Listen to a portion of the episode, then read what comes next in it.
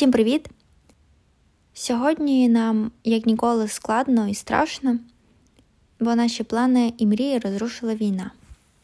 Звісно, наше життя стало не таким, яким воно було, і ми почали ще сильніше цінувати кожен день свого існування.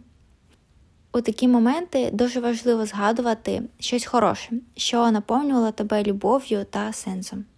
Про це ми частково поговорили у подкасті з журналістом Юрієм Марченко та волонтеркою писакою Анастасією Гуляй. У цьому випуску ми прогнозували, куди б ми полетіли, якби була машина часу, придумали до одному клички, жартували та міркували на тему професії журналіста. Ми знову зв'язалися з нашими героями і попросили їх додати кілька слів про свій стан сьогодні. Е, Привіт. Ці слова я записую за кілька тижнів після того, як відбулася вся наша розмова для нового випуску подкасту Storytelling. Я роблю це, тому що почалася війна. Війна в моїй рідній країні, в моєму рідному місті, в місцях, де я бував чи проїжджав. І та розмова, мабуть, стала не дуже актуальною або неповною, я не знаю. І хозяйка подкасту Storytelling Даша попросила мене розказати якісь свої думки, щоб додати їх в той запис. Але всі останні дні я саме про те й думаю, що немає в мене ніяких думок. Тому що як можна взагалі про щось думати, коли навколо відбувається ось таке.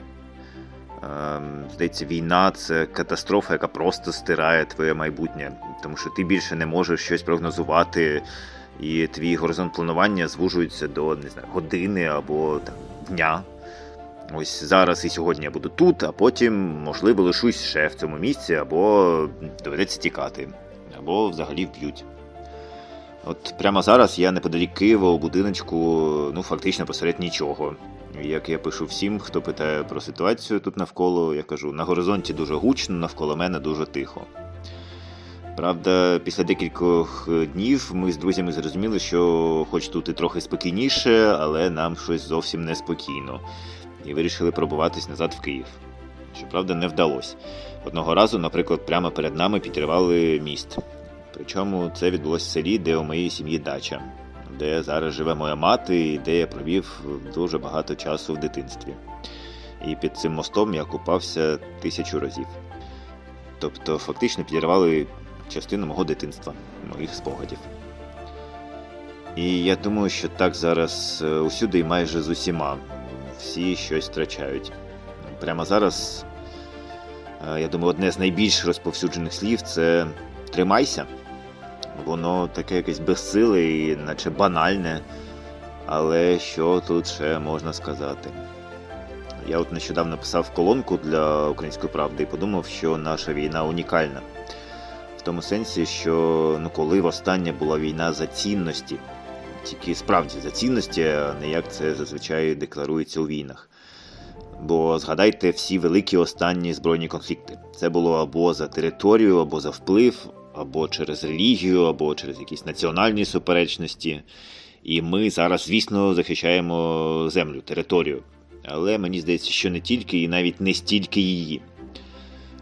Тому що, ну, зараз, вибачте, скажу, мабуть, страшну річ, але ну захоплять якусь територію росіяни. Все одно ж там якось, мабуть, можна буде виживати. Але ми воюємо за цінності, за свободу, за те, щоб вільно думати, відчувати, говорити про це. І коли востаннє взагалі була настільки велика війна за цінності, мені здається, дуже давно. І зараз унікальний приклад. І шкода, звісно, що нам доводиться цей унікальний приклад переживати, але все ж це події історичного масштабу, які будуть вивчати, якими будуть пишатися ще десятиліття і може століття. І все це прямо зараз навколо нас, з кожним із нас. Просто такий щоденний перманентний героїзм дуже різних людей: від кухарів і слюсарів до міністрів. Даша попросила ще розповісти, що я перше зроблю після перемоги. Якщо чесно, я думаю, що я заплачу. І я думаю, що буду плакати дуже сильно і довго. І я чомусь зовсім цього не стидаюся. Ну, а зараз вкотре скажу, це таке безсиле, але таке незамінне слово. Тримаймося. Де б ви не були, що б не робили, і навіть який би рік зараз не був. Тримаймося. Тримаймося.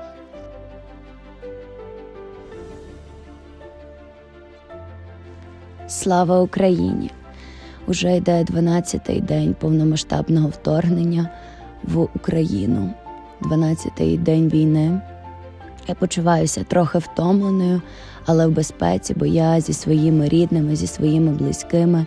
Я зараз в Україні, в Івано-Франківську більш-менш стабільна ситуація. Трохи захрипаю і втомлююсь, тому що ми проводимо щодня курси з першої домедичної допомоги для цивільного населення. Бажаю нам всім сил, і що я зараз відчуваю, я відчуваю таку вдячність, безмежну вдячність нашим захисникам та захисницям за те, що я маю можливість записувати це голосове повідомлення, за те, що я маю можливість прослухати подкаст, який ми записали ще до війни у всій Україні. І зараз я відчуваю безмежну гордість. Я пишаюся тим, що у нас настільки сильна, квітуча і згуртована держава. Нам потрібно не втрачати цього духу і рухатися тільки до перемоги. Даша, ти знаєш, ми зазвичай випиваємо з героями, з підбесідниками, щоб просто було так веселіше. Е, Чи ж це птичка маленька? О, дякую. Це була рубрика Орнітологія. Радіо це дуже інтимне медіа. Це перший у світі подкаст не для людей. З насмішкою, що типу, а ти чого приперся, Юра? Ти ж завтра пишешся, господи, оце оце дебіл. Класно я налаштувався. Дякую. Буде дуже веселий запис. Клас, це все, тобто ти у цьому списку власників ділянки на місяці? Здається, так. Мені здається, що я подружилася з марсіаном. Або я, ти я була думаю... колабораціоністкою. Якби не було соцмереж, нічого цього б не сталося. Всі мене ненавидять, тому що я завжди вигадую свої слова. Не не починайте, бо це наркоманія. В медіа прийнято вважати, що це навіть може бути шкідливим вчити журналістиці. Мама каже лайк, тато каже лайк. А ти не знаєш, з чого розпочати, але хочеш. Я б не працював, мабуть, через е, бейбісітером в нічному клубі. Я лежав в Криму на пляжі, в українському, до речі, Криму. Я пам'ятаю, як він просто розплився від е, симпатії до мене, від щастя. І потім, коли їм ставало сумно, вони діставали ці предмети, передивлялися їх, згадували хороші моменти і таким чином боролися з е, негативним якимось оточенням. Добре, розпочинаємо наш подкаст. Усім привіт! Сьогодні ми записуємо подкаст разом з Юрієм Марченком та Настю Гуляй. Це привіт. привіт, всім привіт. Юра, редактор журналу Платформа, журналіст, радіоведучий, телеведучий. Сьогодні він буде розповідати нам про те, як він дійшов до такого до такої ганьби, до, до такого довгого списку переліку е, своїх е, всіх професій у Вікіпедії. А Настя буде також ставити питання, долучатися до розмови і, можливо, теж е, поділитися якимись цікавими речами про себе. Ну що, Юра, перше в мене питання до тебе це я знаю, що в тебе є е, сторінка в Вікіпедії, і як ти до цього ставишся? Чи відчуваєш ти себе відомим, або те, що ти залишив якийсь слід в історії, чи все, що там написано, це правда? Е, на жаль, так, тому що е, сторінка виникла кілька років тому, коли у мене був дивний досвід. Я вів передачу на суспільному в форматі Late Night Show. Воно називалось дуже пафосно і креативно вечірнє шоу з Юрієм Марченком. От і мені написав якийсь невідомий чувак мені е, і сказав: Я створюю про вас сторінку, розкажіть мені якісь там подробиці. От я подумав, що це найкращий день в моєму житті, бо ого, Вікіпедія, моя сторінка і всяке таке. Я йому щось розповів. Потім він скинув її. Я зайшов і дуже сумував, тому що він написав всю правду про те, що колись я був маленьким е, ідіотом, не розумівся абсолютно на тому, що відбувається, і тому я був помічником консультантом народного депутата від е, регіону України. Ну, тобто це це те, що потім стало партією регіонів. Це uh-huh. попередник їх ніби. От е, і там він так і написав. і Я такий, блін, вже я навіть про це забув, де він це знайшов. Але так, е, там є така інформація. Я ще довго вагався, чи видалити її, чи ні. Ну бо я насправді нічого не робив там. І Не те, що погано, я взагалі нічого не робив на цій посаді, фактично. Uh-huh. Але так воно там і лишається. Тому для мене це і гордість, і трішки ніякого мені з цього приводу.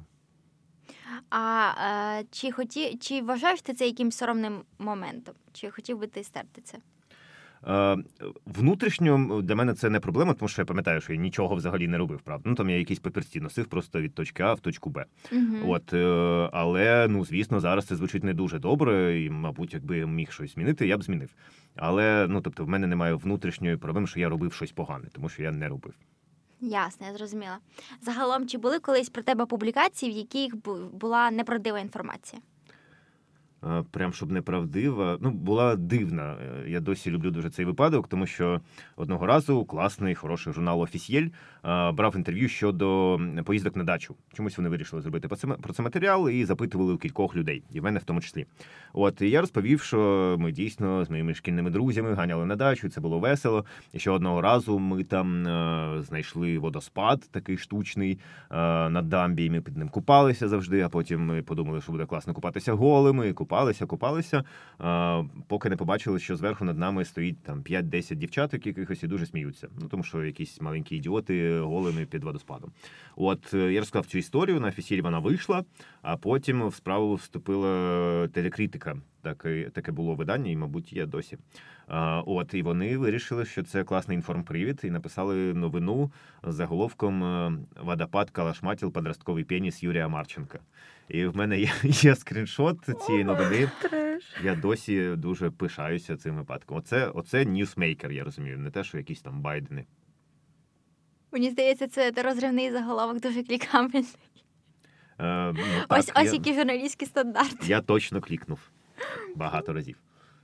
Ну, якщо ми вже повернулися до дитинства, то повернемося ще раніше. Дуже часто в дитинстві у нас є якісь вподобання або навички, звички.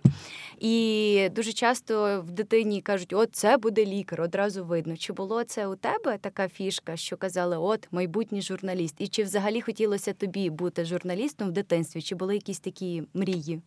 Е, мені хотілося бути археологом або палеонтологом, така дивна штука. Ну, тобто мені завжди подобалася історія і досі подобається. А тут ти міг своїми руками щось викупити і сказати: дивіться, це стегозавр, там умовно. От, е, але я був таким досить неприкаяним і ніколи не думав конкретно про щось, про якусь професію. Е, і в університети я поступав просто тому, що кудись треба було. Я трішки повчився в Могилянці, трішки в політехнічному, а врешті отримав магістра в Драгоману в педагогічному на філології. От е, і на ну в журналістику я потрапив випадково абсолютно, тому що ось я працював в Верховній Раді а потім закінчив університет, і треба було щось вирішувати з життям. Мені не подобалось в парламенті. Я лежав в Криму на пляжі, в українському, до речі, Криму, і е, думав, що мені далі робити з цим. Мені зателефонувала моя приятелька і каже: е, відкривається видавничий дім Комерсант. Це дуже велика така історія в Росії. Досі один з головних видавничих домів. І е, ось він запускається в Україні. Вони вже набрали штат, скоро виходить перший номер. Але один з літередакторів їде на кілька місяців в Японію, і він не хоче втрачати цю посаду. Його треба підмінити трішки. Чи не міг би ти? Бо ти, наче грамотний. А, Ось я підмінив на три місяці і лишився врешті майже на 10 років. І починав таким напівстажером, літредактором, потім випусковим редактором, потім е, заступником головного редактора і керівником неділового блоку. Це політика, культура, спорт, е, суспільство. От так що ну не було такого, щоб мені сказали, о, ти так попісяв у 5 років, що ми зразу зрозуміли журналіст. Ні, такого не було. На жаль, або на щастя. За які моменти, можливо, ти вдячний своїй сім'ї в плані виховання? Що от дякую за те, що ви мене навчили, показали, дали якусь нагоду зрозуміти. Ну, вони мене народили, це вже приємно. А друге, ну, перше, перше, що мені згадалось, насправді, це англійська мова, бо мене відправили ще, коли мені було 4 роки навчатися. І е, я, звісно, це ненавидів двічі на тиждень туди ходити. Але зрештою, ну це дуже класно. Я вважаю, що англійську мову мають знати абсолютно всі, незалежно від віку, статі, гендеру і тому подібне. От і е, ну, в мене був випадок, наприклад, коли я прям особливо це відчув. Бо я вчив англійську з 4 років до 12 на цих курсах, і в 12 років у мене вже був диплом, що я можу викладати на першому курсі університету. Після цього я абсолютно забив, я майже не вчив, хоча в мене була поглиблена англійська в школі, і університет англійський.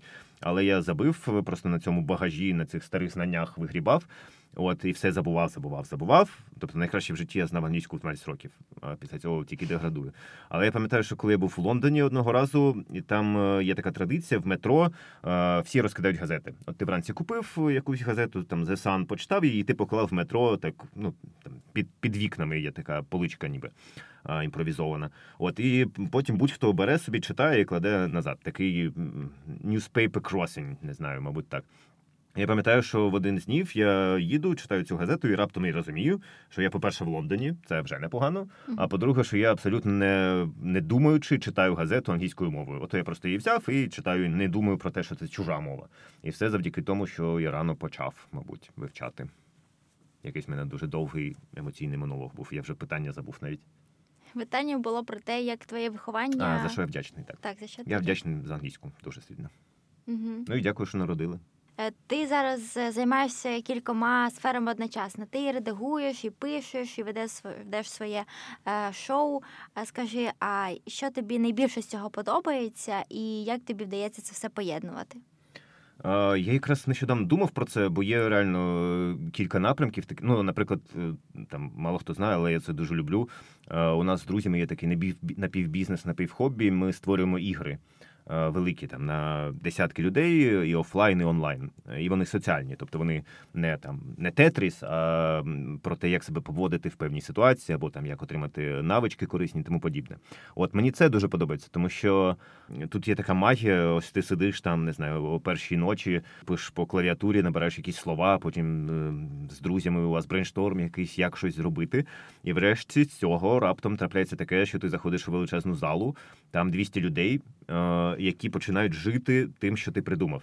Ну от у нас одна з ігор, наприклад, про, про побудову суспільства на Марсі.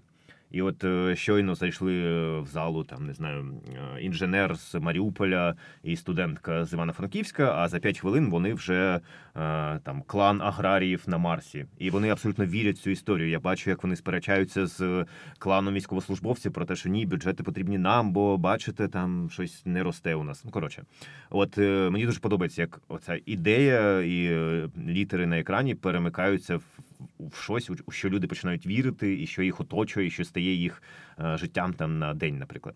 От, е, а якщо брати такий більш story, ну хоча це теж сторітелінг. Якщо більш класичні якісь е, формати, то це подкаст. Мені дуже подобається, тому що радіо це дуже інтимне медіа, і ти потрапляєш одразу у вуха слухача, і ти біля його мозку, і це ти все маєш робити тільки голосом, захопити його увагу і тому подібне. Оце ну, мені дуже подобається. Я б хотів, можливо, тільки цим займатися. Тільки радіо, е, тільки своїм проєктом, е, так? Ну, це я трішки вже я сам злякався того, що сказав, тому що ні, мені подобається багато речей. Але ось я отримую кайф від того, що я весь тиждень читаю якісь книжки, дивлюсь фільми на певну тему, а потім приходжу у неділю пізно ввечері один в студію, сам собі все вмикаю, сам сідаю посеред е, пустої студії і записую щось про пригоди. Мені mm цікаво і подобається. Ти чи хотів би ти якось е, перетворити це на свій бізнес? Ну, я отримую за це гроші, так що певний, ну це робота, це точно робота. Ага. Але мені подобається. У мене є ще одна ідея, з якою я ношуся вже дуже довго е, рік. Ем, це перший у світі подкаст не для людей я вже написав навіть е, п'ять сценаріїв. Мені треба просто сісти і записати їх голосом в студії, але я ніяк не можу на це наважитись, тому що це така досить е, інтимна, якась і цікава для мене історія. Я боюсь її зіпсувати, чи не знаю, чому я цього досі не зробив. Ось все в неділю зроблю. Не для людей, а для кого? Е, Ну, це подкаст для всесвіту, для галактики про людство і про землю. От така штука. Клас. Це має бути українською мовою? А, Воно буде і українською, і російською. Ну, сподіваємося, що ти там багато спойлерів не розповів. Можливо, це якийсь секрет. Не розповів, але ну це секрет точно, тому не не включайте це голосно в ефірі. Але мені дуже подобається те, що тут є спеціально зам'ютимо. Тут величезний простір для фантазії, ну тому що якісь абсолютно банальні речі для нас, для іншопланетян, можуть виглядати цікаво. Ну, наприклад, те, що ми заводимо е, інші біологічні види і селимо їх біля себе у коробках з каміння. Ну тобто, ми живемо в коробках з каміння. Це досить дивно. Угу, А, І поруч з нами інші біологічні види, які пісюють, какають нам і зжирають частину наших прибутків. А, а нам подобається їх гладити. Ну, якщо так задуматись, це якийсь абсурд. Але ми в цьому живемо. У мене мопс. Я знаю, що це точно абсурд. Ти хочеш е, полетіти на Марс? Чи думаєш, що це буде можливо? Я думаю, що це буде можливо, і я намагаюся, хотів сказати, вести здоровий е, спосіб життя, але ні. Е, Але я сподіваюся дотягнути до цього. І так, мені здається, політ в космос і невагомість це одна з головних пригод, яка може бути з сучасною людиною. І класно, класно, що з'явились всі ці Бренсони і маски, які роблять це дешевим більш-менш. Ну, пора купувати ділянку на Марсі, щоб бути готовим. Мені здається, я навіть колись купив на місяці. Знаєте, є якась ініціатива ідіотська, яка насправді Ага. не працює, бо у них немає юридичних прав. Але я подумав, блін, ну немає, немає. А зате в мене буде якийсь бланк з тим, що в мене метр землі на місяці. Метр землі. Клас. Це все тобто земля. ти у Так, цьому списку власників ділянки на місяці? Здається, так. Вау, круто. А скільки це коштувало? Е, якось дешево. Я не пам'ятаю, це було років 10 тому, що ще я можу перепродати вам. Та ні, ми купуємо біткоїни. Настя, як ти думаєш, коли ми полетимо на місяць? Ой, на, на Марс. Так, дивлюсь на годинник. Я сьогодні не зможу вже, вибачте, у мене справи потім. Давайте Так. завтра. Е, Завтра можна після обіду. А коли в нас з'явиться машина часу? І можна О, це було б класно. Куди б ви полетіли в першу чергу? в, якщо- якби була машина часу, майбутнє. Ой, Мгм. однозначно в минуле.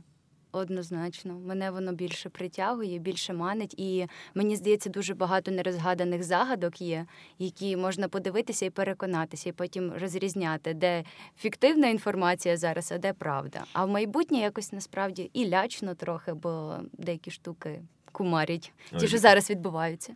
Ну так, я б теж майбутнє, мабуть, ні. А в минуле Я якусь скажу, чому, якусь. я скажу, чому я не хотіла потрапити в минуле, тому що мені здається, що якщо я зроблю якусь одну маленьку дію, то це може вплинути на моє життя зараз. Типу, і Ну так, ефект метелика. Да, так да, да, да, Навіть якщо це буде якась е, незначна штука, це все одно може спричинити щось інше. Тому я не хочу нічого змінювати, мене, в принципі, все влаштовує. А от в майбутньому мені було б цікаво, що там. А раптом там не дуже. І усюди, уяви, ти прилітаєш там, не знаю, в 2030 рік, Мгм. і там усюди, усюди оголошення а, ні в якому разі не доживайте до 2022 року, до 9 березня, наприклад. І ти така ходиш місяці, блін. Що буде 9 березня? Річниця дня народження Шевченка. Так, до речі. 2030, так. Ну, по ідеї, в 2030-му мені має бути 31 рік. Я думаю, що там не сильно все так зміниться, тому це, це не набагато вперед. Якби це був фільм якийсь, е, прямо в цю секунду має початись нашестя якихось е, марсіан або ще іншопланетян, якихось таке не дуже все зміниться. І раптом ми всі партизани у цій війні е, з галактичними монстрами. Мені здається, що я подружилася з марсіанами. Так, вони Ну, класні. спершу ми до них, потім вони до нас. Або я ти була думаю- колабораціоністкою. Я думаю, що вони вже просто існують серед нас. Просто ми їх або не помічаємо, або вони дуже сильно класно себе приховують, або вони в якомусь людському е, обличчі. От Причому ми знаємо ім'я цієї людини, навіть Марк Цукерберг. Конспірологічні теорії в студію. там. Рептилоїди теж класні. Е, Ми трошки від, відійшли від типу теми нашої розмови, бо взагалі-то ми мали би спілкуватися про журналістику, про е, журналістські стандарти, про шлях е, журналістів ну, України. все пов'язано. Да. Е, ти сказав, що тобі подобається е, вести свій подкаст. А як щодо платформи? Як ти е, ставишся до цього видання? Позитивно. Ну, це зрозуміло. Ні, ну я головред дійсно платформи. І перше, що я хочу сказати, мабуть, що ми вже не зовсім видання і не зовсім інтернет-журнал, тому що ми дійсно випускаємо новини якісь. але ми не робимо такий, ну мовно, проходняк, просто інтерв'ю або просто текст якийсь, тому що цього і так багато. Е, ми робимо тільки якісь великі проекти, і не тільки на базі платформи, а й ще десь. Ну тобто, ми називаємо себе креативна лабораторія, і це мені здається класна дефініція. От, наприклад, за вчора ми їздили. Є така ініціатива Зоокоти. Е, колись е, при зоопарку було дуже багато котів, і їм погано жилося. На щастя, волонтери їх врятували, там їм виділили якихось 20 квадратних метрів. От вони побудували там коте містечко. І зараз там майже 120 котів. Ми їздили до них, е, перевезли їм корм, там зробимо з цього матеріал, щоб пропагувати ну, добрі справи. І, власне, ми щомісяця mm-hmm. робимо добрі справи, їздимо до якихось людей або тварин, які потребують допомоги, допомагаємо і розповідаємо про це. От е, ну це це можна назвати журналістикою, окей, але це великий проект. От е, і власне в платформі мені те і подобається, що. Ми ще пару років тому взяли дуже чіткий такий фокус. Ми робимо тільки те, що важливо для суспільства. Е, тобто, звісно, зараз головна схема монетизації для медіа це нативна реклама, але ми не займаємось е, ніколи нативною рекламою, не випускаємо проекти, якщо він не має соціального значення mm-hmm. якогось. Тобто до нас приходить там не знаю, виробник холодильників і каже: у нас нова модель. Вона фантастична. І Ми кажемо окей, але якщо немає соціальної складової, або якщо ми її не придумаємо, тоді ні. Ну там умовно не знаю. Якщо ви продаєте один холодильник, е, відправляєте 10 тисяч гривень там на обігрів е, безпритульних, наприклад. Ну бо холодильник, безпритульний обігрів, є тут якийсь зв'язок. Щось таке. От мені дуже подобається, що це спрацювало. Ми переживали, що збанкрутуємо і самі станемо безпритульними, але ні, виявилося, що дуже багатьом людям людям потрібно, mm-hmm. потрібне добро потрібна допомога в тому, щоб розповідати про добро. І ось ми цим займаємося. Це класно. І класно те, що проекти дуже різні, починаючи від е, чисто якихось там е, рухами пальцями над клавішами і закінчуючи там книжку ну це теж правда рух клавіш. Але книжку ми пишемо там, не знаю, подкасти робимо, е, дослідження проводимо, відео знімаємо і тому подібне. Мені mm-hmm. подобається ця різноманітність і те, що вона про добро. А платформа це досить таке маленьке е, медіа. Як ти, на твою думку, як існувати в Україні таким незалежним е, маленьким виданням для того, щоб вони не закрилися? Тобто, якою це має бути модель фінансування? Ну, є декілька варіантів. Е, перший це ви знаходите багатого дядьку, який або тітку, яка дає, які дають вам гроші. Потім дядька або тітка закінчується і закінчується ваше видання. Теж е, найпопулярніший метод це нативна реклама, коли ви разом з брендом випускаєте певний контент, е, який відповідає і їх цінностям, і вашим. Е, потім є ще пейволи, так звані, коли ви коли ви не даєте читати матеріал або повністю, або частково, е, і тільки якщо людина заплатить, тоді може дочитувати. От е, це головні штуки. Ну зараз в основному нативна реклама працює, або там краудфандинг є так само. Але це все складно, і зараз у журналістики великі проблеми, тому що ми ж втратили монополію на оповідання історій століттями. Якщо вам треба було розказати історію великій кількості людей, ви йшли до журналістів. Зараз з'явились соцмережі, і кожен може розказати цю історію без нас, тому у нас е, деякі проблеми. От я забув питання. А яке твоє ставлення до того, що з'явилося? Треба так, я згадав, вибач, е, ага. треба відрізнятися. Будь-якому виданню треба відрізнятися, тому що зараз, е, оскільки у нас немає монополії, і оскільки всі пишуть приблизно про одне те саме, якщо ти зараз на ноутбуці набереш там Зеленський новини, натиснеш в гуглі, всі будуть одне й те саме казати. Просто слова в різному порядку а так одні й ті самі новини. Тому треба відрізнятися, і ем, класно, що багатьом медіа це вдається, і платформі теж ми завжди себе мучимо і придумуємо якісь. Складні ідеї, неочевидні, схрещуємо те, що здавалось би, не можна схрестити, але треба ось змушувати себе робити ці півкрока в сторону і дивитись навіть на найбанальнішу тему з нестандартного ракурсу. Тільки так можна вижити зараз, тому що ну, якщо всі кричать про одне те саме, і ви теж кричите в цьому хорі, то чому ви будете виділятися і бути успішними? Не будете, будете такими самими, як всі. Яке твоє ставлення до того, що з'явилися new медіа, і вони забирають місце професійній журналістиці? Тобто кожен з нас може фактично стати журналістом? Я це ненавиджу.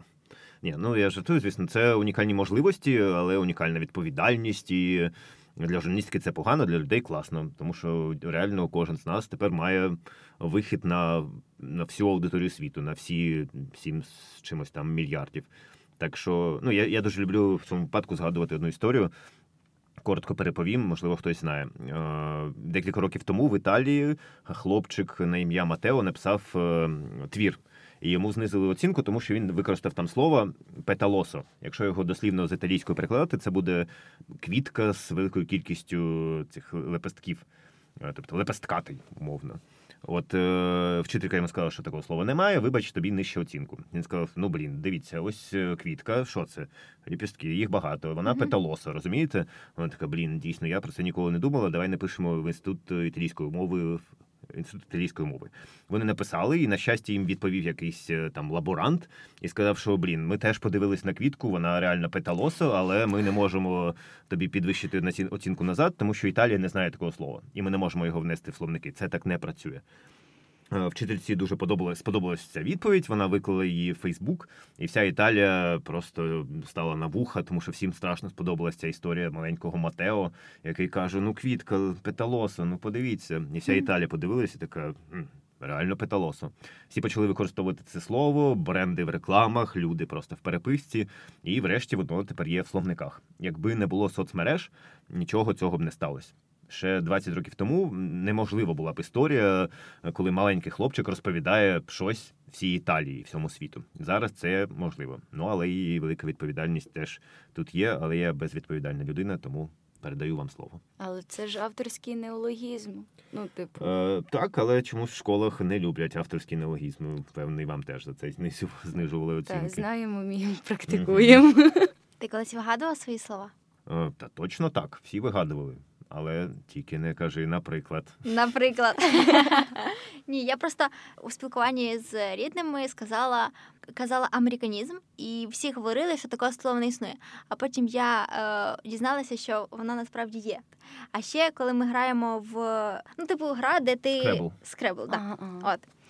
Всі мене ненавидять, тому що я завжди вигадую свої слова. І я кажу: повірте, воно точно є. Я його знаходжу потім в гуглі, і вони кажуть, але ж ти не знала, що значить це слово. Я кажу, але ж я якби все одно його склала, і мені мають зарахуватися бали відповідно. Зараз багато людей живуть в цьому контексті і дуже нервово живуть, тому що є ж Кобза і Славко, де треба вгадувати щодня слово за аналогом цього англійського американського чи англійського World не, не граєте ви? Ні, ні. А ти Коли... граєш? Так, звісно. У тебе шість спроб, щоб вгадати слово рандомне. Ця штука з квадратиками, зеленими, жовтими. Це... Не не починайте, бо це наркоманія. А це якийсь е, мобільний додаток? Е, Кобза це мобільний додаток, Словко е, ну, на на комп'ютері можна. Ну, це в браузерній. Мені здається, що це дуже розвиваюча штука, і треба собі скачати. Дуже розвиваюча і... і дуже бісить, коли ти не можеш вгадати слово. Це питання Насті. З якими труднощами в журналістиці ти стикався? А, це так. Ну з розряду очікування, реальність. Можливо, було таке. От, напевно, буде класно. там приходиш, а воно мабуть, е, те, що Ззовні журналістика може виглядати так, ніби ти сидиш на пафосному дивані в хорошому готелі, перед тобою Анджеліна Джолі або Ді Капріо, і ти береш у них інтерв'ю. Але насправді це, як і в будь-якій роботі, насправді рутина і тікучка, і ти просто сидиш і працюєш, і працюєш, і працюєш. І це не не те, щоб завжди дуже сильно яскраво. Mm-hmm. Оце не весело в журналістиці. Але при цьому мені подобається ця справа, тому що мені подобається розповідати історії. А журналістика це власне робота розповідання історій. Ти щось дізнаєшся і переказуєш іншим людям. Це, звісно, грандіозний плюс. А ти сказав про те, що е, уявив типу себе, якби людина, яка бере інтерв'ю у Леонардо Ді Капріо. А от е, чи були у тебе колись інтерв'ю е, з кимось, за які тобі було соромно? Або за твої питання якісь? Е, ну, по-перше, якщо тут раптом хтось слухає, хто хоче стати журналістом або починає себе в цій справі. Це ти. Я лавірую, я лавірую в цих думках. От е, дуже небезпечна штука це йти на інтерв'ю і не підготуватись, навіть якщо у тебе там мільйон років стажу і тому подібне. Це відчувається чомусь.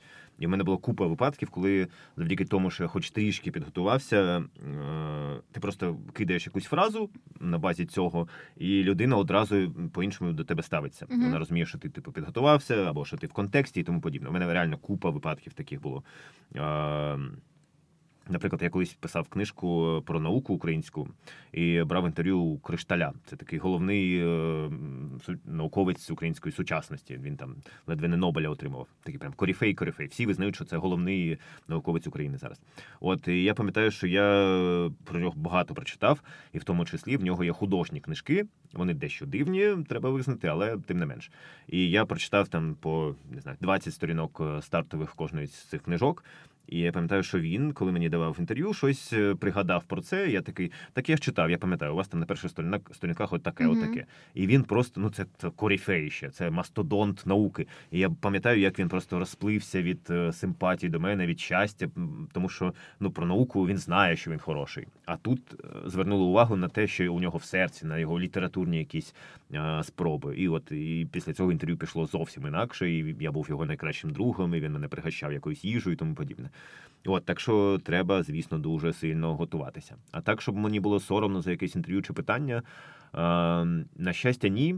Але якщо ну, перше, що мені пригадується з дивного, це інтерв'ю з не не буду називати ім'я і прізвище, але це Іван, е, прізвище у нього з чотирьох літер, перша Д, а три останні Орн. От я прийшов якось до нього брати інтерв'ю е, в студію. І е, він поводив себе дещо дивно, скажімо так. Е, ми їли з ним кавун, паралельно записувався його альбом, його ж музикантами. Він регулярно стрибав до них кудись з кавуном в руках і кричав: Оце кайф, оце кайф, лишаємо так. Або навпаки, це лайно переписуємо все заново. От е, і це було дивне інтерв'ю. Настільки дивне, що мені довелося його робити репортажем, а не інтерв'ю, фактично. Ну, тобто, не питання, відповідь, питання, відповідь, а там ми сиділи, їли кавун. От я б хотів бути кеглею, сказав Іван, замрійливо подивившись у вікно. От таке довелось робити. Але це не соромно, це просто було дивно, але і цікаво водночас. Може, навіть вийшло крутіше, ніж ти очікував? Е, Не крутіше, але але щось вийшло.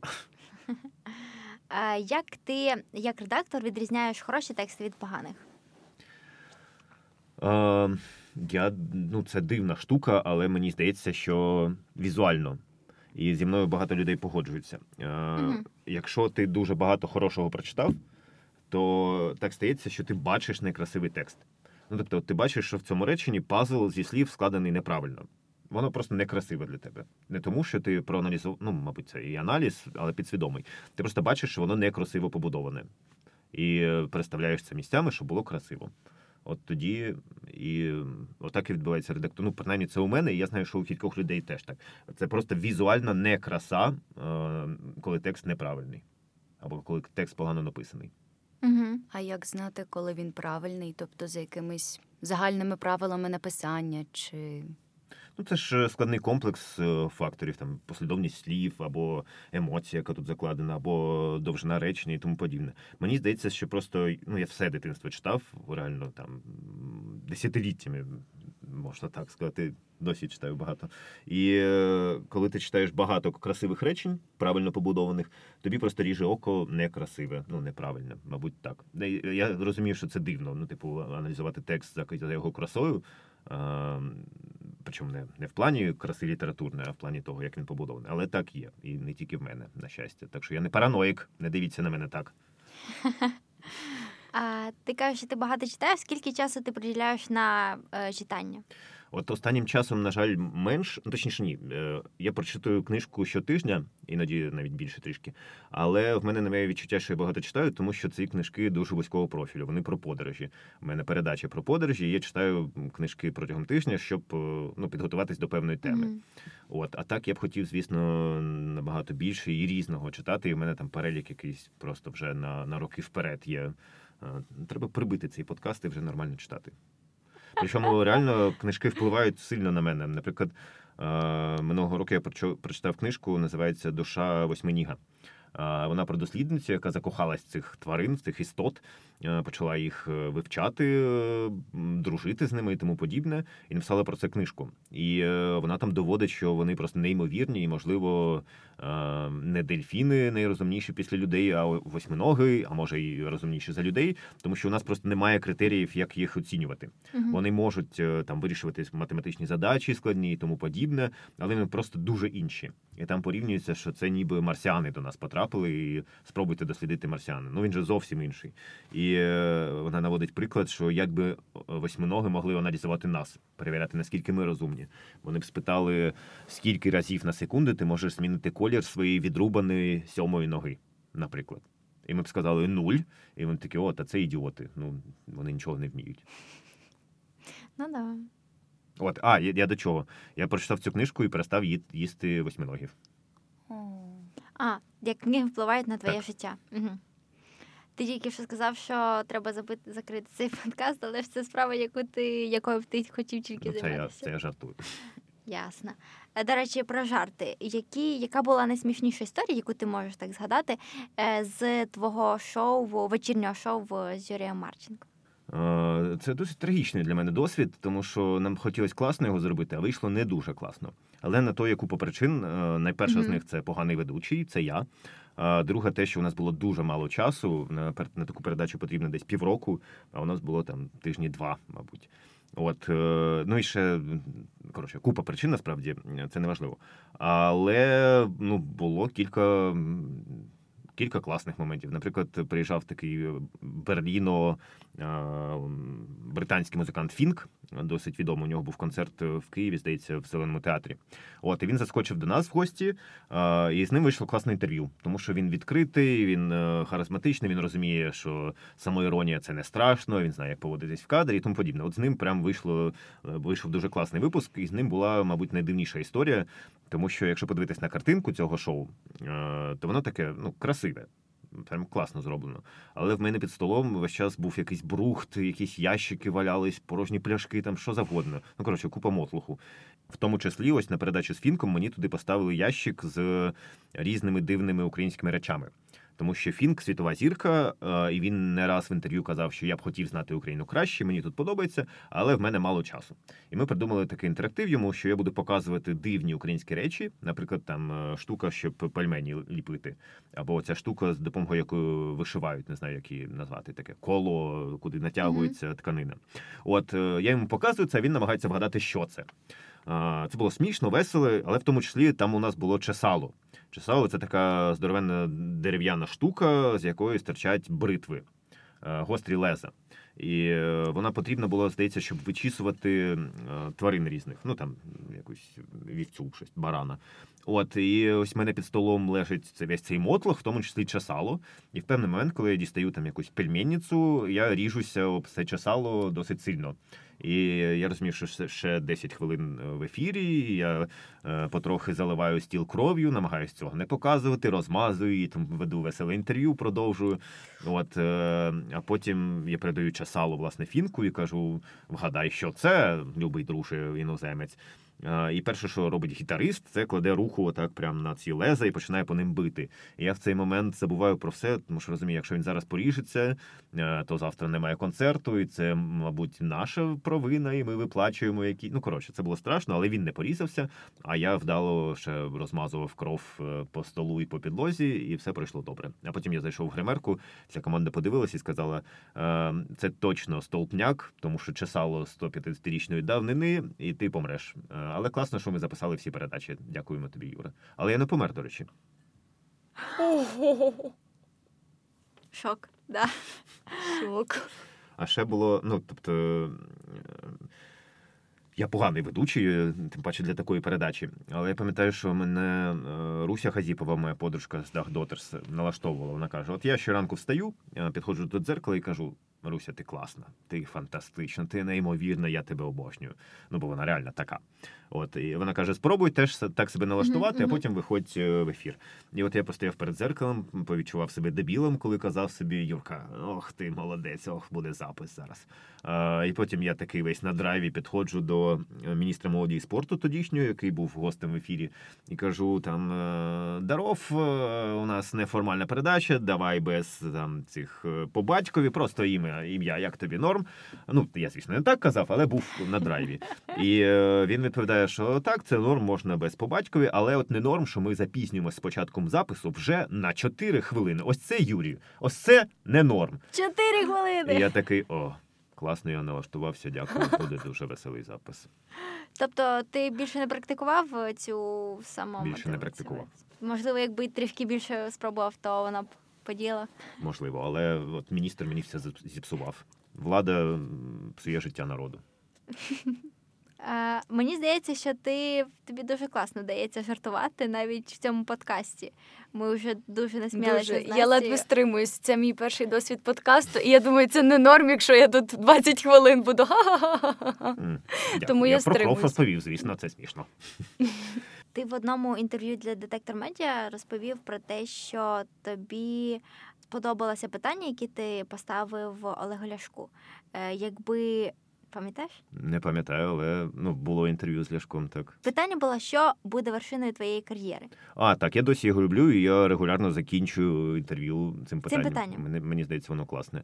Але найгірше, коли запитують мене про це, бо я Опа. тоді такий блін, це класне питання, але що на нього відповідати? Так, от я хотіла тобі а, поставити це питання. Ну ще років 10 тому може трішки більше, я б відповів, що я б хотів бути головредом якогось е, великого, можливо, чоловічого журналу. Там не знаю, умовно, Максим або Плейбой, або Есквер, або щось таке. От зараз мені вже цього не хочеться і давно не хочеться. Ну от тут нема такого, на жаль, немає вершин. Ну не знаю, може там голова. Радіо або подкастярні якоїсь, бо мені цікаво, як аудіо захоплює людину. Але ну теж це не те, щоб вершина і мрія. А не хотілося б е, журналу, тому що ти думаєш, що це медіа, яке вимирає поступово? Яке вже вмерло, мені здається. Конкретно з е, журналами глянцевими може й не вмерло, воно буде жити в комі. Е, ну тому що це артефакти. Журнали купують не для того, щоб читати там щось, а щоб е, зробити заяву і собі, і оточуючим. Ось я йду з е, журналом Бог, значить я цікавлюсь модою. Якщо я йду з плейбоєм, я там хтива тварина. Якщо з Форбсом, я мільйонер. Ну тобто ти робиш заяву таким чином. Тому вони будуть існувати, але це кома, це угу. не, не життя справжнє. Можливо, тобі хотілося б стати. Добре, не будемо казати слово блогер інфлюенсером. Ну, Лідер думок. Шо, Лідером думок. От що ви вкладаєте в це? Ну тобто мені регулярно замовляють рекламу, наприклад. Тобто, мабуть, я можу поставити галочку, що я інфлюенсер на дуже дуже малесеньку, але все ж аудиторію. Ну бо мені mm-hmm. за це платять mm-hmm. іноді. І це ну це дуже дивна реальна робота. Ми живемо в унікальному світі, коли твоя задача взяти сторінку на чужому сайті, привести туди купу людей щоб вони були підписані на цю сторінку, і все. В тебе класне життя на майбутні кілька років, тому що бренди платять тобі, щоб ти розповідав е, цим людям, е, що щось є класним. Але ну особисто мені, ну тобто я графоман, мені подобається писати, тому я не можу не писати. І там, наприклад, в Фейсбуці в мене якась аудиторія накопичила за ці роки, там тисяч двадцять, і бренд приходить і каже: ось тобі кілька сотень доларів. Якщо ти скажеш, якщо ти згадаєш про нас бренд. Uh-huh. І я такий б'ю по клавішам хвилини півтори, потім натискаю кнопку Відправити, і мені за це дають кілька сотень доларів. Де тут робота якась важка, особлива і. Коротше, я не розумію цього. Ну я розумію, що uh-huh. так це працює. Ти роками будував цю аудиторію, якщо брати блогерів і тому подібне. Але от сам момент роботи полягає в тому, що ти за півтори хвилини пишеш якийсь текстик, публікуєш його, і раптом ти багач. Ні, ну деякі танцюють, деякі знімають сторіс. Бог їм суддя. Ясно. Як ти думаєш, е, чи мають бути журналісти? Тому що мені здається, що це вже трошки зсувається, і їх е, заполоняють світ е, ці всі блогери, там говорящі голови, яким більше довіряють, навіть більше читають, ніж самі медіа. Твоя думка я майбутнього дум... журналіста. Угу. Е, Я нещодавно був в Кенії два тижні, і була досить дивна кампанія, тому що там були е, чотири чи п'ять дівчат з е, проєкту Холостяк і ще декілька блогерів-мільйонників. І одна з тем, ну і, і дівчата з Хостяка, звісно, завдяки цьому проекту теж е, мають якусь аудиторію в соцмережах. І е, було дуже класно, сонячно, весело і тому подібне, окрім однієї теми. Е, коли ми торкались того, що Е, журналістика і блогерство це одне й те саме, і нічим не відрізняється. Е, і журналісти взагалі не потрібні як такі. Е, це була версія тієї uh-huh. сторони. Uh-huh. От то я і ще двоє журналістів з інтера дуже сварилися з ними, тому що це не так, принаймні поки що. Блогер це людина, яка веде сторінку, ну, в середньому, людина, яка веде сторінку на чужому сайті і приваблює туди аудиторію на себе. У нього немає жодних, е, жодної відповідальності, окрім власних моральних норм. Немає кодексу блогера, який всі підписують, або щось таке. Журналіст все ж таки має відповідати за свої слова. Є якась професійна етика, є стандарти і тому подібне. Звісно, на жаль, це не завжди виконується, але воно є. І принаймні за замовчуванням журналіст має дотримуватись якихось стандартів. Блогер не відповідає ні перед ким, окрім своєї моралі. І в цьому поки що мені здається фундаментальна різниця. Якщо блогер написав там не знаю, папа римський помер. Помер, і це неправда. Ну що буде? Нічого. Ну може там страти тисячу підписників. Якщо це напише New York Times, це грандіозні проблеми для York Times на на десятиліття вперед. І всі про це будуть пам'ятати. Mm-hmm. От така штука. Ну тобто в цьому досі є відмінність, і мені здається, професійний погляд на світ буде лишатися, тому що він потрібен багатьом багатьом людям. Ми знову повертаємося до відповідальності, яку несуть яку несуть журналісти. Як ти думаєш, чи потрібно обов'язково вчитися на журфаці, щоб стати журналістом? Е, Кваліфікованим? В медіа прийнято вважати, що це навіть може бути шкідливим вчити журналістиці, тому що. Угу. Е, ну, в Україні не так багато, на жаль, класних е, вишів або школ, де навчають журналістиці. Я не настільки радикальний. Я думаю, що можна вчитися. Ну, тим паче, університети сучасні, звісно, досить архаїчні структури, але вони дають одну класну штуку це ком'юніті. Ти одразу маєш кілька десяток е, десятків людей, щонайменше, які теж в цій індустрії або десь навколо. От жодні онлайн-курси досі цього не можуть створити бути аналогом е, фізичних університетів. От, е, Але журналістика, як на мене, це ремесло. Цьому можна навчитися, можна навчитись писати нормально. Звісно, будуть якісь е, зірки, яким просто там от щось дано, вони щось роблять інакше трішечки, і це геніально. Але журналістика це ремесло. Цьому можна навчитися. А з чого взагалі варто розпочинати, якщо, наприклад, в тебе в загашнику тільки декілька якихось віршів, художніх текстів, і ніби мама каже лайк, тато каже лайк, а ти не знаєш, з чого розпочати, але хочеш. Ну е, я б радив дві штуки. Перша це дуже багато читати, дуже багато, а друга дуже багато писати.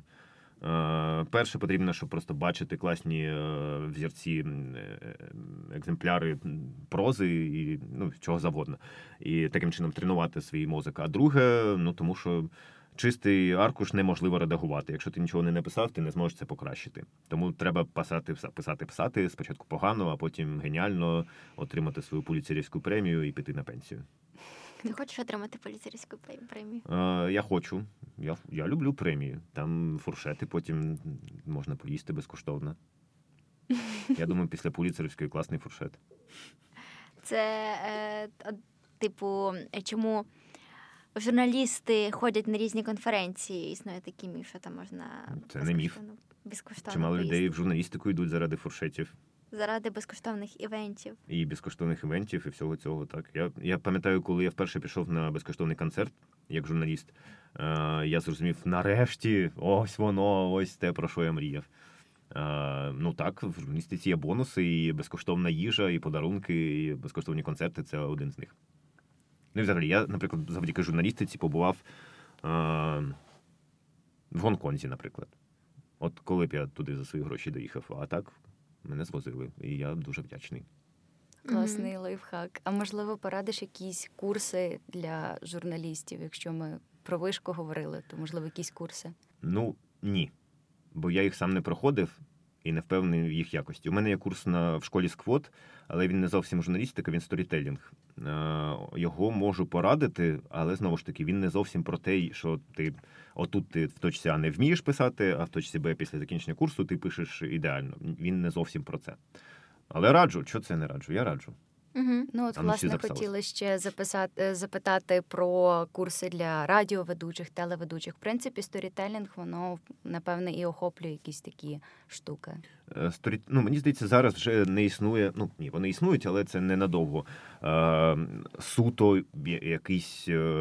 Е спеціальні журналісти. Там, Оце для телеку, оце там радіо, це той, що пише. Ну тому що все воно перемикається. Якщо ти десь щось класно робиш, тебе кличуть в суміжну сферу. Ну зі мною так сталося. Не те, щоб я хочу сказати, що я класно роблю, але завдяки журналістиці я і музеї створював, е, і там ігри, і подкасти, і все, все, все. Угу.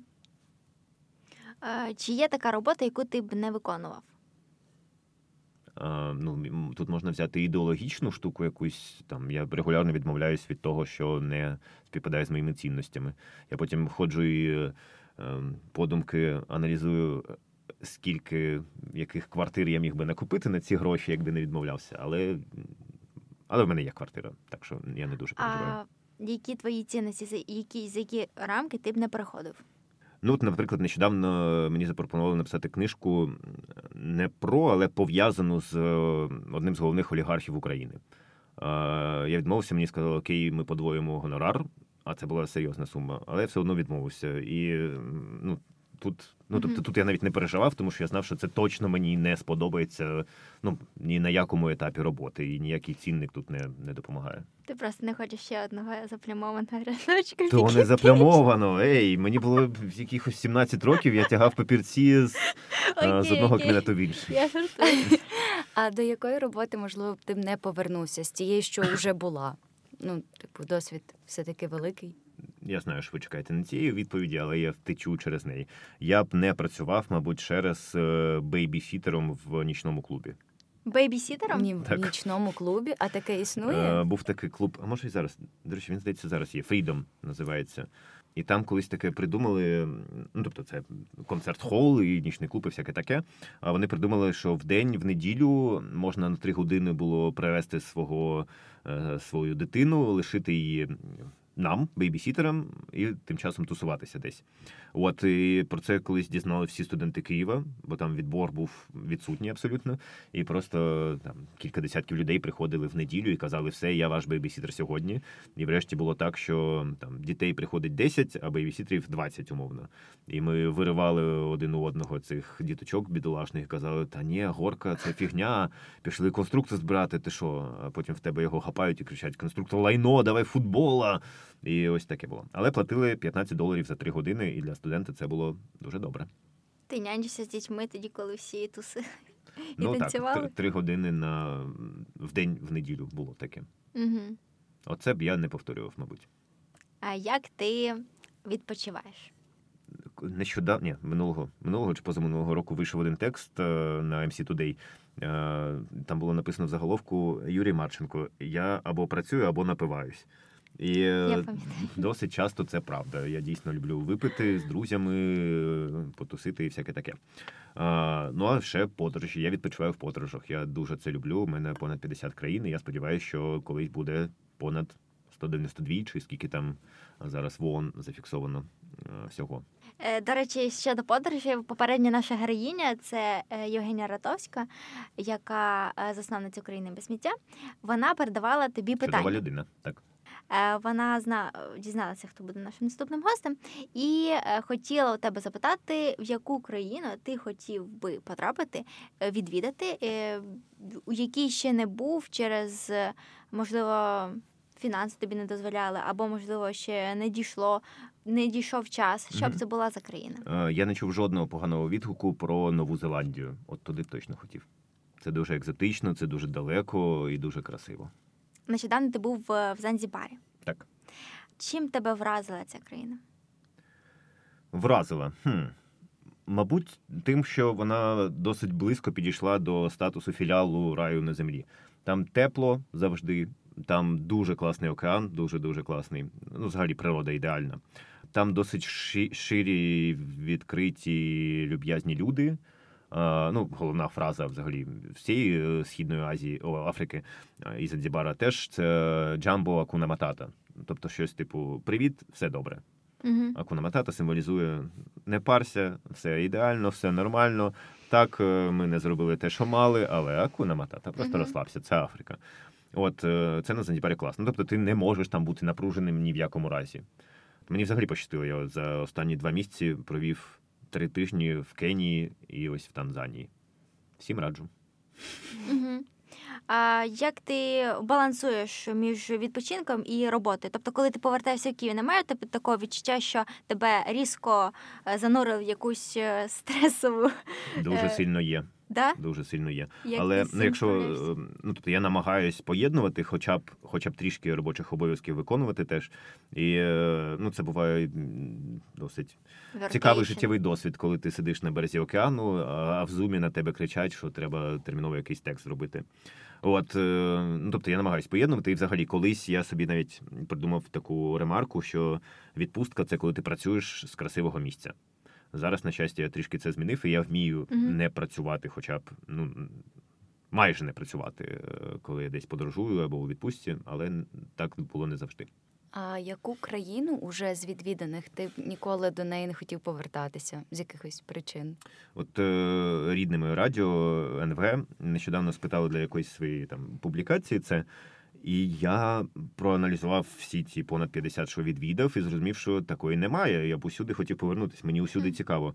Я тоді віджартувався, що Люксембург, тому що я минулого разу ледве там помістився, а цього разу точно не влізу. Ну бо він маленький.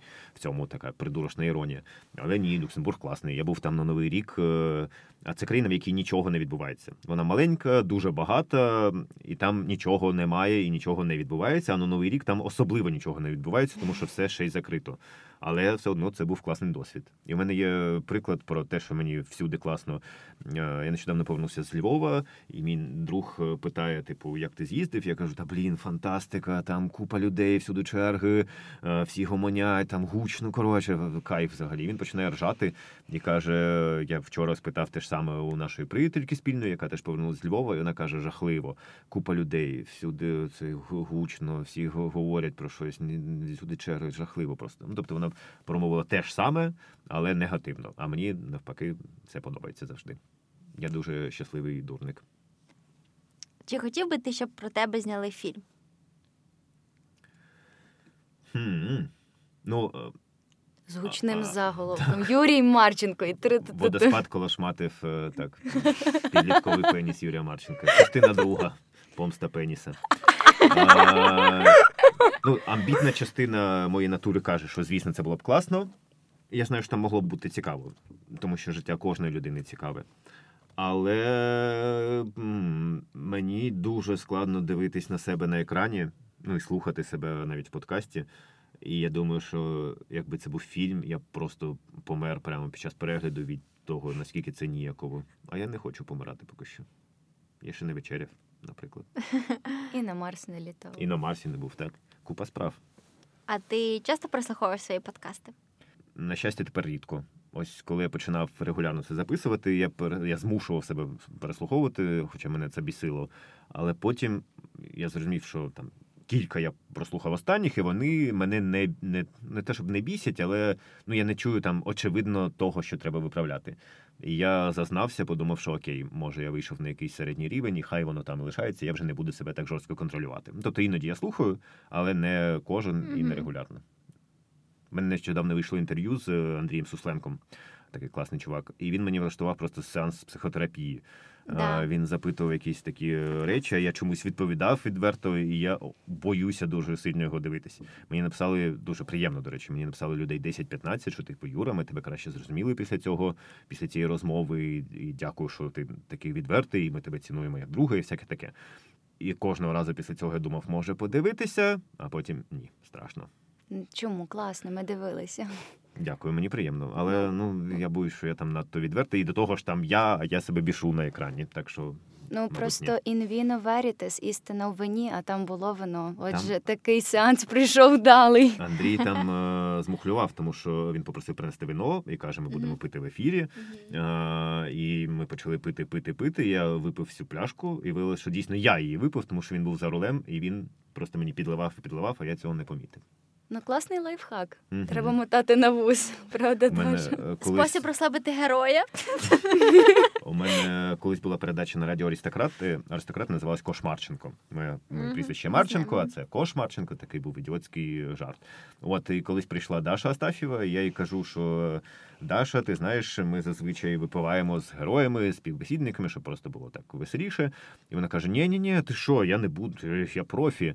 А потім е, проходить кілька хвилин, вона до мене так тихенько нагинається і каже: Юр, наливай. Я просто не хотіла, поки продюсер поруч стояла. І ми з нею чудово випили в ефірі. А Кошмарченко це хто вигадав? Е, я? Ну, прізвище Як, ти як, як тобі це прийшло? А я не пам'ятаю. Ну, ти сидиш і такий, о, Кошмарченко. Потім е, ну, мені подобалось взагалі регулярно змінювати це е, псевдонім. Е, Мгм. Був Кальмарченко, Омарченко, ще якийсь там Корчмарченко і тому подібні варіанти. До того ж, я так трішки ховався. Це було непрофесійно, але так було. Тому що ну, кожному журналісту, мабуть, пишуть дуже багато. І е, в певний період у мене було десь 50 комунікацій щодня з різними людьми в пошті, в чатах, там ще десь. І е, завдяки тому, що я був не Марченко в Фейсбуці, а Кошмарченко мене, мабуть, менше трішки знаходили. Лайфхак. Лайфхак. Можемо вам придумати. Давайте. Моя, моя фамілія Чіш. Блін. У мене, у мене, Ну у мене жах перед тишею в ефірі просто. Але е, Чіш це птичка маленька. о, дякую.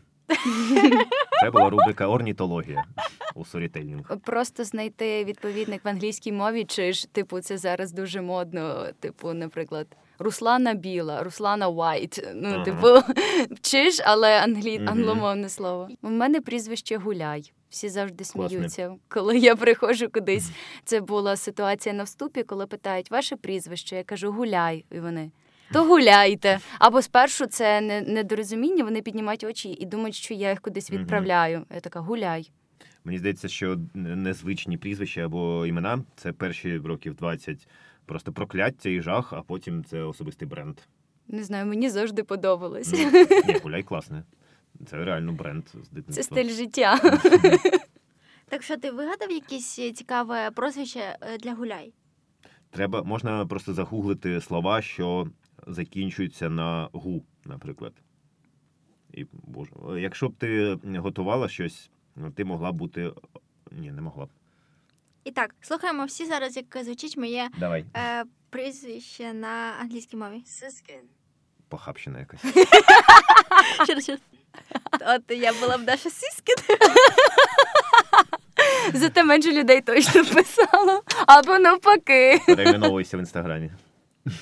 Можливо, їм би сподобалося, і потім мене б е, я б потрапила в якусь цікаву історію. Окей. Опиши людину, яку ти б ніколи не хотів бачити поруч з собою в робочому колективі. Мені дуже щастило з цього приводу, але. А, ні, іноді не що Ну, там взагалі, ну, я не дуже розділяю там якесь норм, ну, звичайне спілкування і робоче. Мгм, Мені дуже щастить е, на людей, тому я б хотів, щоб в роботі вони були теж класні поруч. І мені вдається, на щастя. А, ну, це людина, яка не хоче розвиватися, яка придумує виправдання, а не можливості. Хоча ну, кожен з нас такий насправді, але з цим можна боротися. Невічлива і тому. Ну, головне, мені здається, бажати розвиватися і бути, не забувати, що інші люди теж люди. Оце дуже важливо. Поважати. Ставитись так, як ти хотів би, щоб ставились до тебе. У мене був е, колись звукач на радіо. Зараз я сам все, все роблю, але тоді він був. І це найзліша людина, що я будь-коли зустрічав. Він ненавидів все, що відбувається навколо. Що б ти не робив, як би ти не дихав або не, не, не дихав, е, він все одно це ненавидів. Я, ну, тобто, зрозуміло, це звучить Мгм. дивно, але от реально людина просто не любить все, що відбувається навколо. Е, І він це досить активно показував. І одного разу було смішно, тому що я, я зазвичай писався в п'ятницю, а тут я попередив головреда радіо, що буду в четвер. Я приїжджаю в четвер. І бачу, що всі якось дивно збираються, і мені цей звукач каже так дуже надменно і е, з насмішкою, що типу, а ти чого приперся, Юра? Ти ж завтра пишешся, господи, оце, оце дебіл. ж». І я кажу: та ні, ми пишемось сьогодні. Я попереджав, е, так що давай, сідай, будемо робити. Я бачу, як він просто скаженіє на очах. Ну, тобто у нього білі обличчя, він стискає руки, і е, я бачу, що всі збираються, тому що їдуть на корпоратив. І у нього був цей настрой, що зараз ей, ми будемо тусити, ніякої роботи більше не п'юся і тому подібне. І раптом йому кажуть, сідай і працюй, поки всі поїдуть на корпоратив. І я пам'ятаю, що цей випуск я писав, просто не піднімаючи очей нікуди, тому що переді мною сидів, сидів оцей монстр і дуже сильно дихав. Це було страшно. Мені було страшно трішки. А потім його звільнили. Я думаю, що це справедливо. Це це реально легенда. І коли я питав про нього, всі казали, так, це просто флагман ненависті е, людства, але mm-hmm. монтує як Бог. Е, Ну насправді іноді буває таке, що людина має класні типу хардскіли, але як людина в людина, спілкуванні, людина. Да, людина, mm-hmm. типу, з нею дуже складно знаходити спільну мову, і я б особисто з такими людьми, напевно, не працювала. От мені щастить, я і не працюю, і не спілкуюсь ніде і ніколи. Це був останній випадок, і це було роки два тому ще. А, Чи хотів би ти взяти ось у тебе було шоу е, вечірнє шоу, так? Е, і чи що? Ти зовсім в бік почала говорити просто. А, типу не в мікрофон? Якось не по сорітеріновськи. Е, чи хотів би ти працювати далі на телебаченні в якихось проєктах? І які проекти тобі були б цікаві? Е, ну, в мене, мабуть, є цей незакритий гештальт щодо якогось якоїсь передачі на тебе, але я розумію, що це точно не формат, коли треба сидіти в студії під софітами і uh-huh. і, і, і говорити. Оце мені точно не подобається. Я нещодавно навіть ходив на якийсь кастинг, е, дуже смішний, тому що мені написали, що типу приходьте, кулінарна передача, чи то СТБ, ICTV, новий, не пам'ятаю, я їх не розрізняю. Е, я приїхав і кажу: ну, типу, мене осаджують перед камерою і розповідають. Значить, передача така: ви капітан команди чоловіків, і ви ненавидите жінок. Е, ваша задача всю передачу знущатися над кулінарними можливостями жінки, жінки і жінок взагалі, і казати, що ви вмієте тільки макарошки відварити, всі шеф-кухарі це чоловіки і тому подібне. Е, давайте починаємо кастинг. Що за сексизм? Я такий хвилиночку. Я, типу, ну там про феміністи, я за рівність і всяке таке. Mm-hmm. І мені це зовсім не підходить. Чому ж ви не попередили, нафіга я сюди приперся? І вони такі: ну спробуйте, ну будь ласка, спробуйте. Ну поненавидьте, поненавидьте жінок, ну попринижити їх, вам же хочеться. Пішов. Невже таке дійсно ще досі існує? Я це думала, що, що всі зверху? вже зараз. Е, борються за права, за рівність, і такого вже навпаки, це вже не модно. Це вже навіть не модно. Це не модно, на жаль, в нашій маленькій бульбашці. А насправді, ну це це стародавній конфлікт. Ми проти них, вони проти нас, всі проти всіх. Е, тому на цьому можна будувати е, дуже успішні передачі. І на жаль, це так і відбувається. Ну ок, не кулінарне шоу. А що ж тоді це може бути? Можливо, travel шоу. Можливо, travel. Е, ну, мене колись навіть кликали на кастинг Орла і Решки, але я не пам'ятаю, чому не пішов. Не знаю, я ще й лінивий. А, Ну, от кликали кілька разів. Е, це, звісно, не не ведучий, але е, холостяк і холостячка нещодавно теж покликали. Але я розумію, що це треба викреслити е, кілька місяців зі свого життя, ну, якщо тебе не вигнали одразу. Mm-hmm.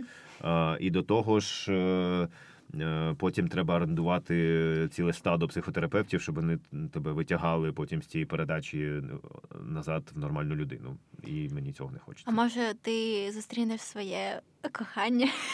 Так, я ходив на зустріч з, е, з приводу холостячки. І вони теж це артикулювали. Слабо віриться, що це можна зробити спеціально під камерами у у, у нерівному нерівній битві ще з 14 14 чи скільки там чоловіків, не знаю. А, типу, ти холостяк, а холостячка одна, так? Ні, там так, багато. Холостячка це Холостячка одна, одна а, дівчина, а, так і. А холостяків багато. Ага. Ага, типу хлопці, які борються за її серце. Дуже хочеться О, тоді питання. серце. Як краще, щоб ти був холостяком і багато холостячок билися за твоє серце, чи навпаки? Блін, клас. Ну, mm, ну, Для мене точно краще битися за, а не щоб за мене. Ну, Тому що це ідіотизм. Це це вже точно якась архаїка зовсім, коли е, купа жінок ганяються за чоловіком, якого вони навіть не знають. Так чому? Якщо ти медійна особа, багато хто, мабуть, знає.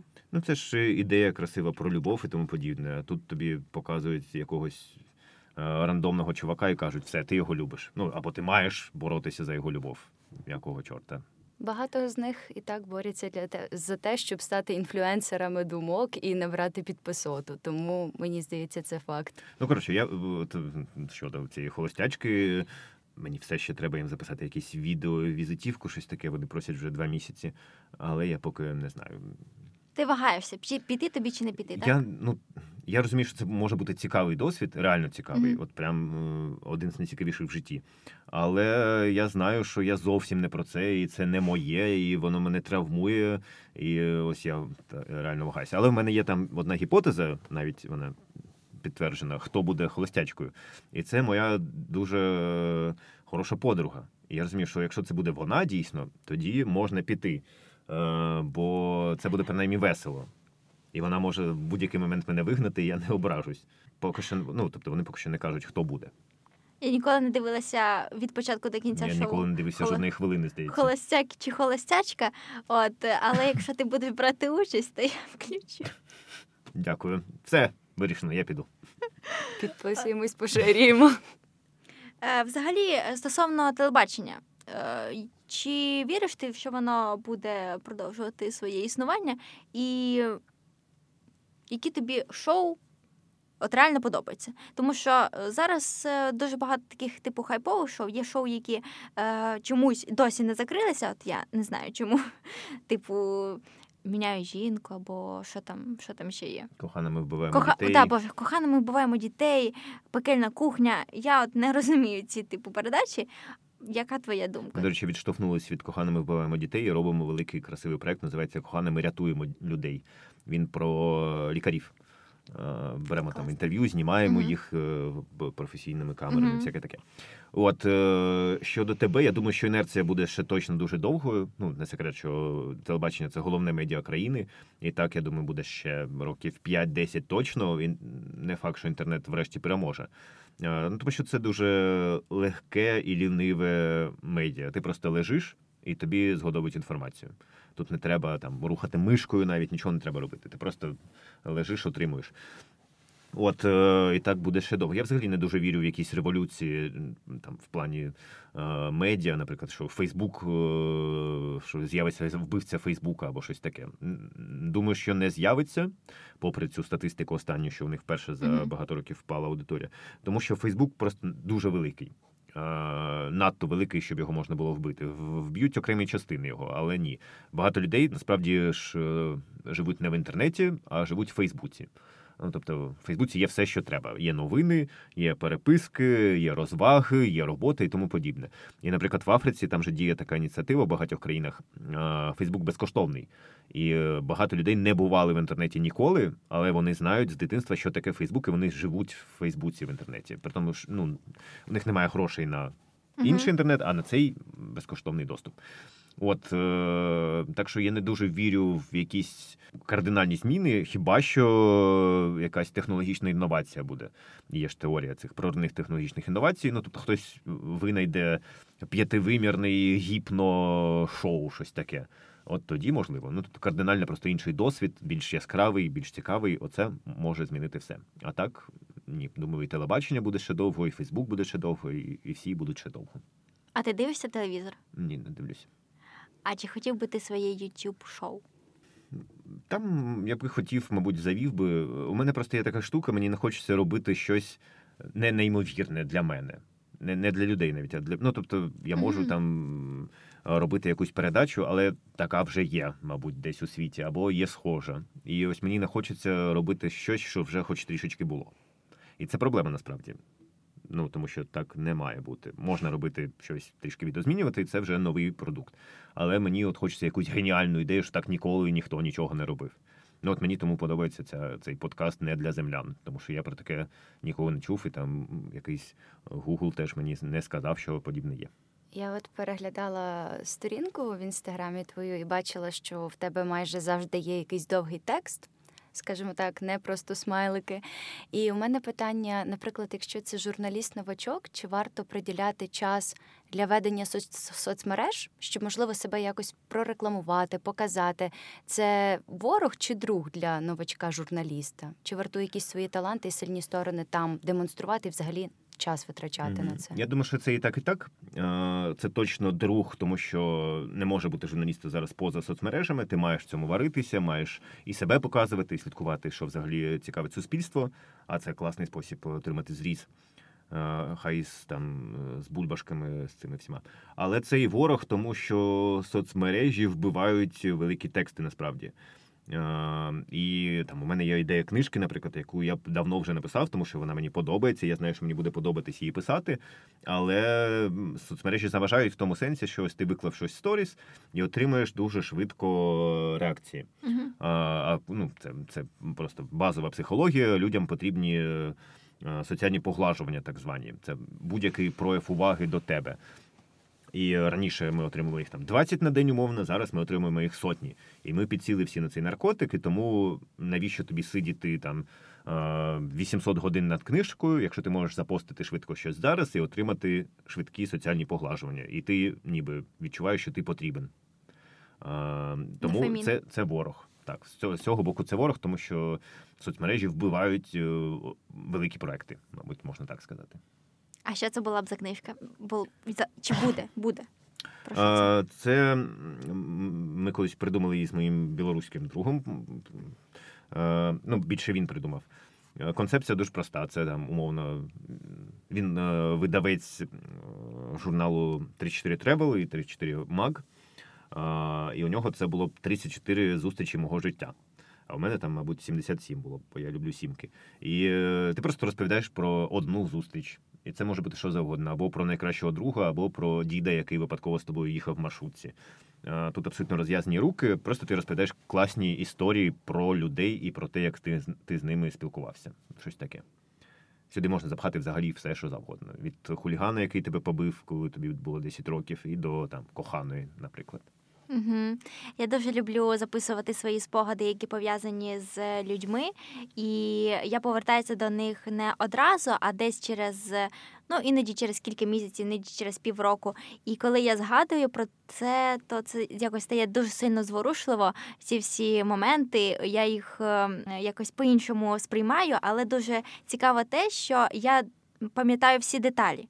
Типу, якщо це ця зустріч була реально така для мене важлива, то я її описую в найменших найменших подробицях. Не від того, там що ми пили, куди пішли і так далі. Mm. Мене колись вразило, я прочитав, що е, північноамериканці індіанці е, вони підсвідомо боролися з депресією таким чином. Коли ставалося щось хороше, вони брали маленький артефакт про це. Це міг бути камінчик або там листячко, якось що завгодно. Ось тут він вперше поцілував кохану, він підняв камінчик, сховав його в спеціальний мішок.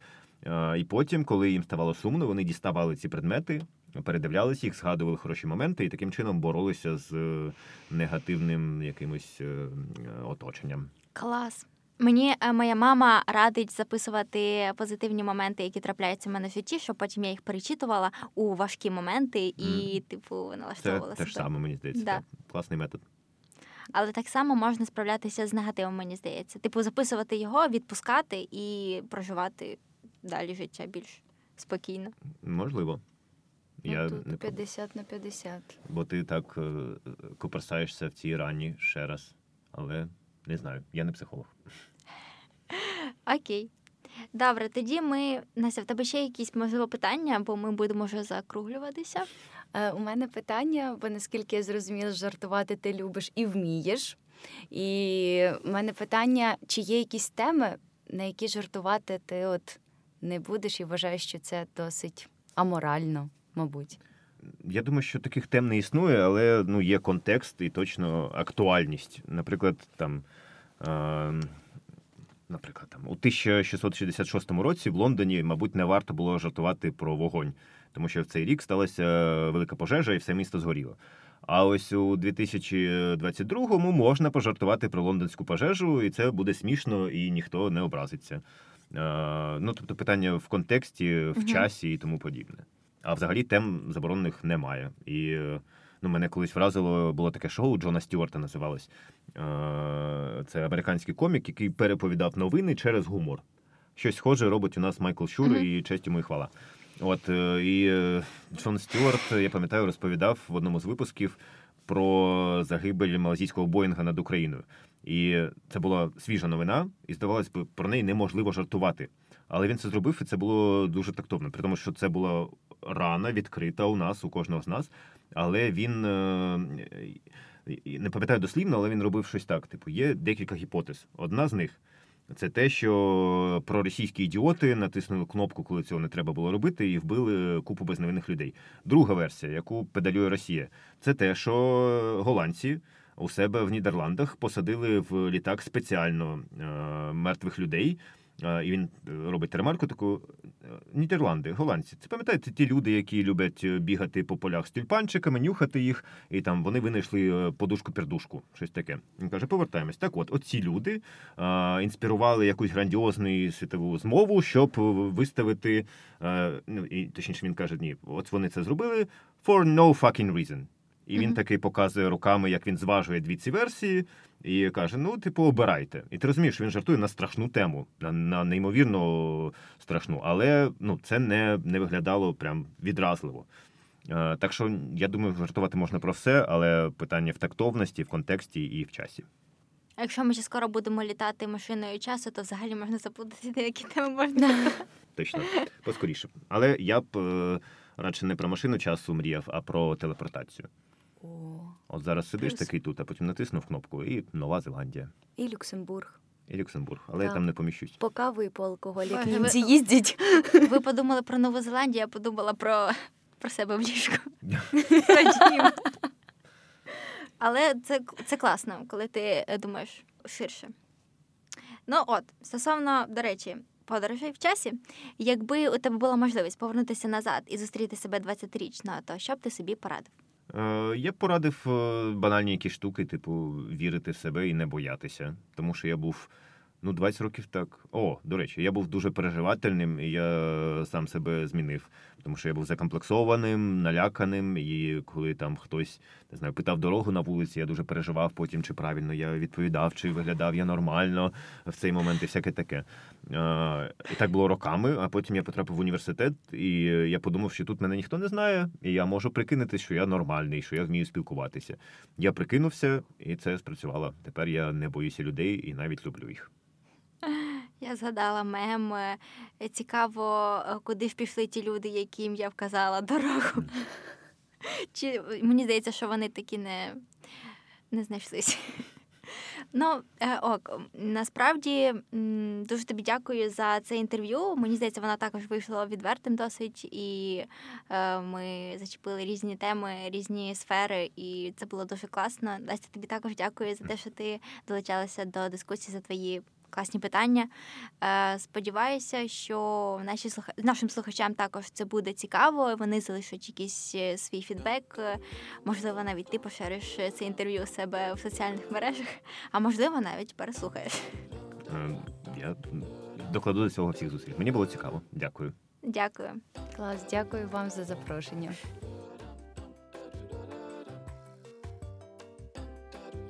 Друзі, дякую, хто прослухав цей випуск. Сподіваюся, що він трохи зможе вас розрадити. Я вірю, що ми скоро переможемо і будемо відбудовувати Україну разом. А зараз тримаємося.